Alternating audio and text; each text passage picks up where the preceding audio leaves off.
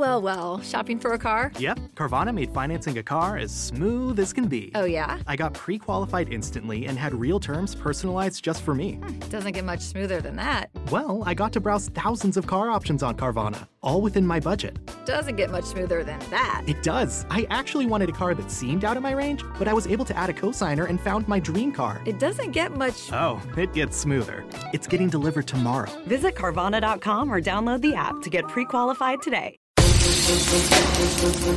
Welcome into The Verge, a show which covers the Baltimore Orioles minor leagues. The Verge is part of BSL Radio. Baltimore Sports and Life is dedicated to analysis and discussion on the Orioles, Baltimore Ravens, and the University of Maryland. The site has a team of writers providing coverage of those teams and houses live streaming content weekly. Join the conversations at the message board, like BSL on Facebook, and follow BSL on Twitter. On Twitter. Want to make a podcast? Spotify's got a platform that lets you make one super easily, then distribute it everywhere and even earn money, all in one place for free. It's called Spotify for Podcasters, and here's how it works. Spotify for Podcasters lets you record and edit podcasts right from your phone or computer, so no matter what your setup is like, you can start creating today. Then you can distribute your podcast to Spotify and everywhere else podcasts are heard. Video podcasts are also available on Spotify. With Spotify for Podcasters, you can earn money in a variety of ways, including ads and podcast subscriptions. And best of all, it's totally free with no catch. Ever since we discovered Spotify for podcasters, we feel like having options like video podcasts and Q&A lets us be more creative on another level. I highly recommend you give it a try. Download the Spotify for Podcasters app or go to www.spotify.com slash podcasters to get started. On the Verge is also brought to you by SeatGeek.com. Head on over to SeatGeek.com, use promo code On the Verge, and all first-time users can get twenty dollars off your next purchase to an Orioles game, concert, comedy show, whatever event you're in the mood for this week or this weekend.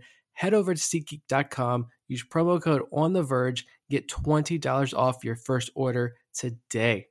Welcome to another episode of On the Verge. Nick Stevens here, riding solo today to give everybody just a quick recap of what the Orioles did on day three of the 2022 MLB draft. 20 rounds, 22 players later, this year's draft is over. And while we are years away from getting an idea of just how good this draft class is, the Orioles have already received praise from some outlets and evaluators for their selections, including Prospects Live, who named the Orioles draft class as one of the six standout classes just based on initial reactions. And you know, some of the college stats may not be super sexy with a few of these picks, but I think Orioles director of draft operations Brad Ciolek did a great job of explaining right after the draft what I thought more people understood, but apparently not, in terms of why maybe looking at a college reliever's ERA isn't the best way to evaluate talent. I think the Orioles grabbed a couple of gems here in the back half of the draft, a couple of really intriguing arms specifically, a lot of arms. We're taking here in rounds 11 through 20 to close out the 2022 draft, but let's get a quick idea of who each of these new selections are. And I do want to note at the top that all of the data on pitch metrics come from either the work of Mason McRae and or Tieran Alexander and their exhaustive work that they put into looking into hundreds and hundreds of draft draft prospects and I've linked both of these reports in the notes so you can check them out on your own, and I want to make sure that they get full credit here. Other reports are also coming from Baseball America and Prospects Live and Fangraphs. I've also noted those as well. Again, this is really just a quick initial intro for each of these picks. I'm excited to continue to learn more about each of these guys over the next few days, and hopefully we get to start watching them in a couple of weeks. So let's kind of get into it here with uh, round 11. Orioles went right-hand pitcher Zach Showalter out of Wesley Chapel High School in Florida. He's a 6'1 righty with a fastball that runs up to 95, 96 miles an hour. I've seen both numbers out there. Prospects Live called him a data darling. He's a big, big time strike thrower. Hoppy fastball. Saw that in multiple places. And if you listen to John Meoli on Monday night, well, there you go. More hoppy fastball pitchers joining the ranks. Breaking ball getting about 15 inches of sweep. The slider is a beautiful pitch. Drops across multiple planes. Gyro sliders, it's been described. Baseball America does note that he does bring a firm changeup that needs to be refined, which we've repeated over and over again that it seems like the Orioles do feel confident in their abilities to develop changeups with their pitchers. Watching some of the video, I love the attitude on the mound. He looks confident in his stuff and he isn't afraid to show it off. Hides the ball well with his delivery, which I think helps. He's a South Florida commit, but he's already tweeted out uh, show to the O's. So I imagine that he will be signing with the Baltimore Orioles. But without a doubt, I think Showalter has the highest ceiling of any anybody selected on day three here for the Orioles. Round 12, the O's went right-handed pitcher again, this time out of the college ranks. Out of Indiana, Bradley Brehmer. He was drafted by the Orioles once before, back in 2018, actually, out of the high school ranks, but he ended up going to Wright State before transferring to Indiana for his final season. Ended the year with a strong, really dominant Big Ten tournament, listed at 6'6, 205 pounds, so he has that big frame that the Orioles seem to covet. Another one of these picks who the Orioles think they can improve. Sinker gets good movement, it's a real swing and miss pitch, sweeping slider, curveball has potential with a good moving changeup, according to reports. And I believe from one report in particular that says in the right system, he could develop into a back end rotation starter. So, as a 12th round pick, I'm certainly finding that interesting here with Brehmer. Six six frame, good fastball though. You can you have to imagine that he can at least fall back working out of the bullpen. Uh, 13th round, the Orioles went a lefty this time. Jared Beck out of D2 St. Leo University. He's a seven foot lefty. I don't know what else more we need to say there. Seven foot lefty. But from Baseball America's report, they said he stands seven feet tall and is listed at 225 pounds. Throws a fastball in the 89 to 91 mile an hour range, but the pitch plays up with the deception, and he has a surprisingly clean delivery considering his size. Breaking ball is a slurvy, loopy curveball in the mid 70s. Beck was a good performer this spring for Division II St. Leo, posting a 3.95 ERA over 13 starts and 68 and a third innings while striking out 105 batters. It's a 35.5% strikeout rate, walking 31 for about 10% walk rate. Beck has mostly been a starter throughout college career, but could have some interest as a unique look out of the bullpen in the pro game. So I think this is another instance as well, just like Carlos Tavera last year, where right after the draft, the Orioles came out and noted more velo, as Brad Ciolek did this afternoon. He said that in their looks, that Beck gets up to about 95 miles an hour. So 95 from the left side at seven feet tall. I cannot wait to watch Beck in action when he gets in Sarasota here. 14th round, the Orioles straight away from the pitching ranks and went catcher Adam Retzbach out of Lehigh University. Prospects Live has a report on him saying that if you look at the exit velos, positional versatility, and the ability to draw walks, you see a path to success here. And I found one video of him, I think it was a summer ball video, hitting a 400 plus foot home run at 105 miles per hour. So, yeah, that tracks. He also played first base and left field at Lehigh. So, he's patient at the plate, hits the ball hard with some power, uh, and can play multiple positions. And this sounds like a pretty classic Orioles pick to me. He had almost 300 last year with Lehigh with 11 home runs. That actually led the Patriot League. So it'll be interesting to see how much time behind the plate he gets, or are the Orioles even from even from the beginning going to move him around a little bit, utilize that versatility to get the bat in the lineup as often as possible. But even with their catchers, they're going after versatility here. 15th round, they went James Hicks, right handed pitcher out of South Carolina. There's not too much info out there on Hicks, who w- did pitch at Crowder College for two seasons before transferring to South Carolina. Aaron Fitt at D1Baseball.com did have a report last year while watching him work out, highlighting a, no, a low 90s fastball with good breaking ball and changeup. Said there was starter potential there. He is the record holder at Crowder College for complete games and K to walk ratio, according to a South Carolina player profile. So he's a high strikeout guy who can command the strike zone and go deep into games.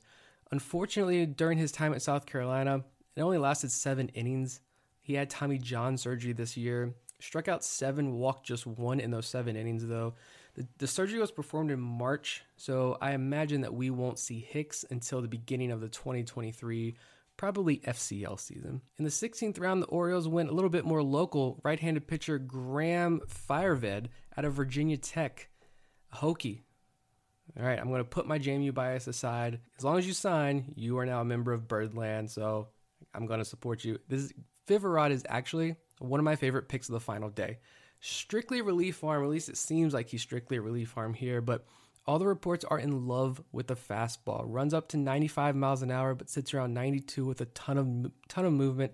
Huge swing and miss numbers up in the zone. Also throws a slider and a curveball. Sliders reportedly a potential above average pitch with good sweep, And again, going back to what Brad Ciolek mentioned after the draft, they targeted pitchers with the hoppy fastballs, sweeping sliders, and curveballs with good depth. And I think every single pitcher drafted today, at least, has all of those descriptions as part of their reports. Uh, had 135 career strikeouts in 94 innings while at Tech. The issues that stand out are the, the control and the heavy reliance on his fastball. One report mentioned more than a 90% usage rate on the fastball when he was at Tech, but if the secondaries are workable pitches and the Orioles can refine those and improve the control, you have a decent relief prospect here. Not bad value at all coming out of the 16th round. Another note here from Prospects Live, they mentioned that you'd be hard pressed to find a better fastball curveball combo in this class than Firoved's. The heater is up to 95 with immense ride through the zone. It's a high spin, high whiff weapon. Curveball has depth and sweep, throwing the low 80s up to 84 miles per hour. The two pitches tunnel well and combine to induce a ton of swing and miss this season. Fireved is a relief prospect with some command issues, though his intrinsic abilities should get him selected in the draft. This, I think this is going to be a guy who's going to be a lot of fun to watch in the lower levels of the minor leagues, and we'll see if those secondaries can improve and he can become a more reliable relief prospect as he moves up the ranks. The 17th round pick is probably the most intriguing selection here. Shortstop Carter Young out of Vanderbilt, a name a lot of even more casual fans have probably at least heard of in passing. So, no doubt, this is the most interesting pick in this draft. Considered an elite prospect coming out of high school, Young really regressed year after year at Vanderbilt, ultimately leading to him being benched this past season. He hit just 207, but he did hit 252 with an 899 OPS as a sophomore, adding 16 home runs, 15 doubles. But you see a lot of swing and miss in his game. He struck out almost 30% of the time this past season. But he's also coming off shoulder surgery, which he had last year. So that seems to have impacted his power at the plate and impacted his game overall. He did announce after the 2022 season that he was transferring from Vanderbilt to LSU. So he could go back to school here and try to improve his stock at LSU, or if the Orioles think they can help him make those improvements and convince him to sign, this becomes a really interesting pick. I think there are a lot of questions here, so we're kind of in wait and see approach. But with the draft now being down to 20 rounds instead of 40, and the Orioles really valuing this process so much, I'm kind of leaning towards the organization's ability to sign him. And I haven't, you haven't really seen very many Elias picks not sign. And we've also at the same time heard plenty of stories on how effective the Orioles have been at selling their organization to guys to come and sign. So we're to have to see here. The only thing that does give me a little bit of pause is that Brad Ciolek mentioned that kind of saying I'm not as optimistic as in years past that in terms of being able to sign everyone as part of this draft class. And we don't know exactly who he's referring to there, but assuming it's Young is in that bucket, considering his pedigree, ceiling, recent struggles, and the option to go back to an SEC powerhouse in LSU to try to rebound and come out in next year's draft, hopefully regain some of that value that he had coming out of high school. But even with questionable bat, he's a slick fielding middle infield prospect. Again, someone the Orioles like to target, shoring up that middle infield defense. So if he signs, I love this pick. And if not, I like the risk as well. I like being aggressive and trying to go after him there. Moving on to the 18th round, another signing that might be a little bit more difficult. Right handed pitcher Andrew Walters out of Miami, strictly a reliever. This coming from Baseball America. After posting a 1.46 ERA over 22 and two thirds innings during the 2021 season, he moved into the closing role for Miami in 2022 and finished tied for fifth in the country among D1 arms with 14 saves. He had a 1.65 ERA over 32 innings, 62 strikeouts. That's a 51% strikeout rate, just six walks, 5% walk rate. Walters lives and dies with his fastball. According to Fangraphs, he threw 540 pitches on film in 2022. 489 of them were fastballs. But back to Baseball America's note, a potentially the fastball is a potentially elite pitch that sits in the 95-96 range, touches 100 with exceptional ride and carry.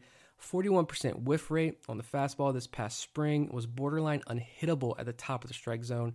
It's no wonder he used it more than 90% of the time. Walters also throws a slurvy breaking ball around 80 miles per hour that is fringy but could become an average offering. Strong 6'4, 220 pound pitcher. Walters has back of the bullpen upside with an improved breaking ball to complement an outstanding fastball. The reason he could be a bit of a difficult sign is Kendall Rogers of D1Baseball.com did note immediately after the pick that Walters reportedly has a high asking price because he wants to stay at Miami and play with his, his brother. So this is another pick we're going to have to watch closely. Moving on to the 19th round, Orioles again moving a little bit more local here. Kind of Mr. Do It All at the University of Richmond, Alden Mathes, a left-handed pitcher, outfielder slash utility guy. So this is another unique pick, unique pick here for the Orioles.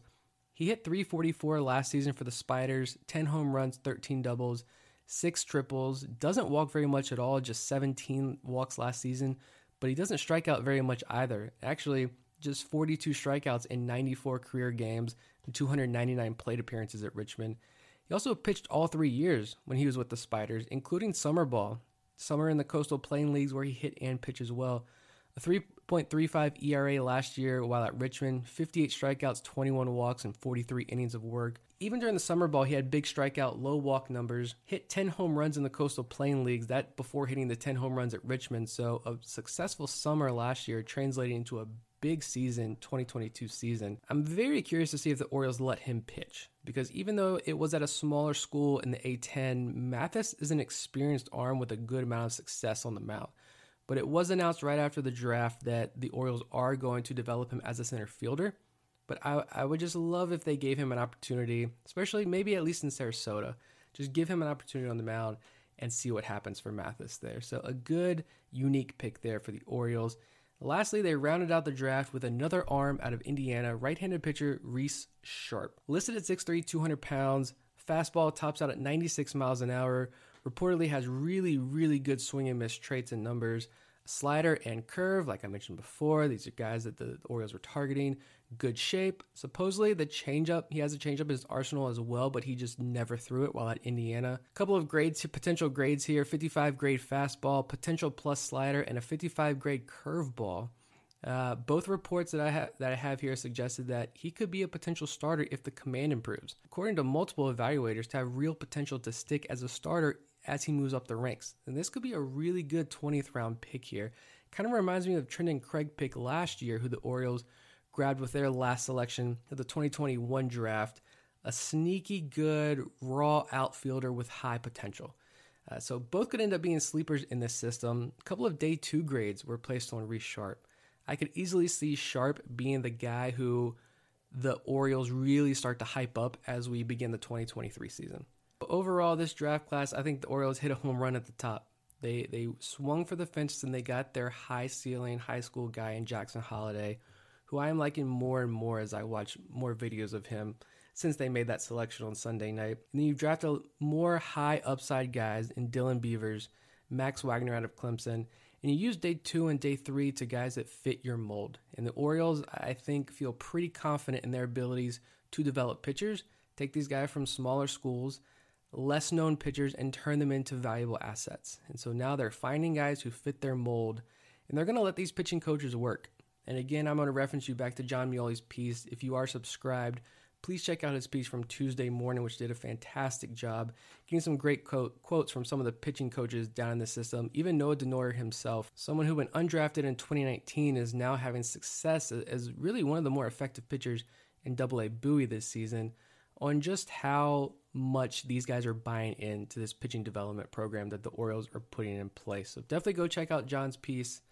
But thank you to everyone who showed up on day one, hung out with us live. We had tremendous audience on YouTube that night, and it's carried over these last few days.